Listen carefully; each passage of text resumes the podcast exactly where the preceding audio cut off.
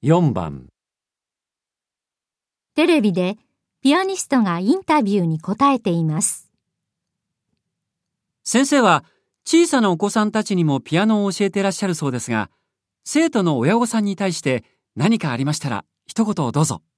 そうですね。よく発表会をすると、自分の子供が演奏している最中にフラッシュを焚いて写真を撮る親御さんがいますが、あれはやめてほしいですね。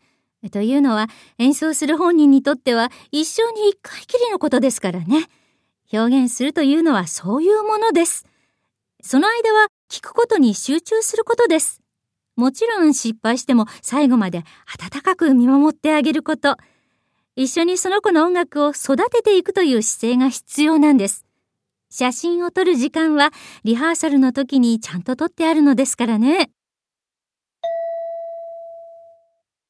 このピアニストが伝えたいことは何ですか